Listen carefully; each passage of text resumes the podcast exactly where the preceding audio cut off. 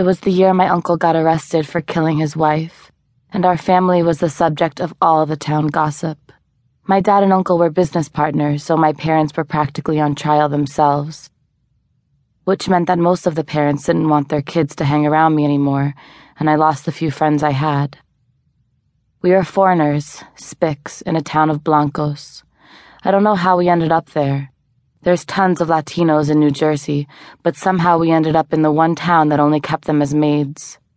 All the kids called me Brownie on account of my permanent tan, or Indian because all the Indians they saw on TV were dark like me. I thought the gringos were all pink, not white, but I never said so. I was a quiet kid lonely and a hell of a lot lonelier once my family became the featured topic on the nightly news. That's how I took up with Lucho. He moved to our block with his mom when she married the bachelor doctor who lived in the big house on the hill. Lucho had a Spanish name because his mom was living with an Argentinian guy when she had him, but Lucho's dad was someone else. Some other guy who came and went with the sunrise.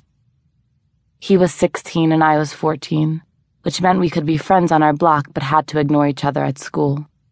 He had squishy lips and a small round nose, smooth, shiny skin, and greasy dark hair.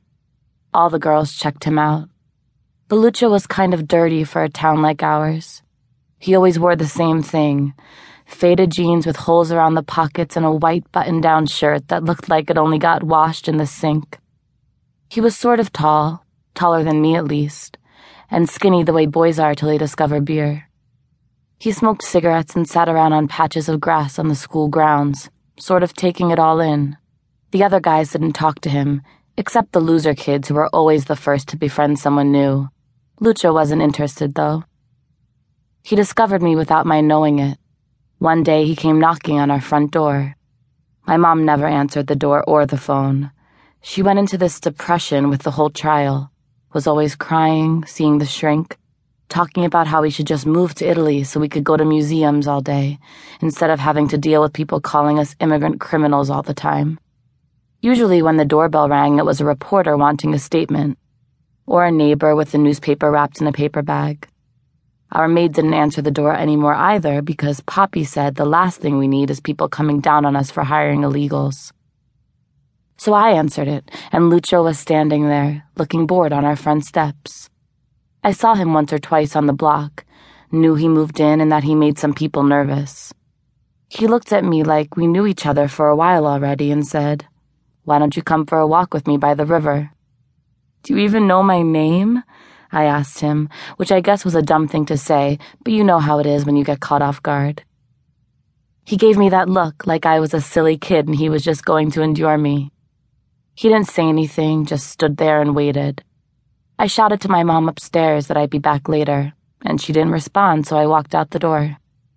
It wasn't until I stepped on the concrete that I realized I was barefoot, but I kept walking and followed him to the river in the woods at the end of the block. When we were there, he started smoking like an old pro, which I thought was impressive because around here they card you to buy smokes, and nobody has the nerve to break any kind of rules. It's a town full of wusses, a polo shirt army of numbnuts.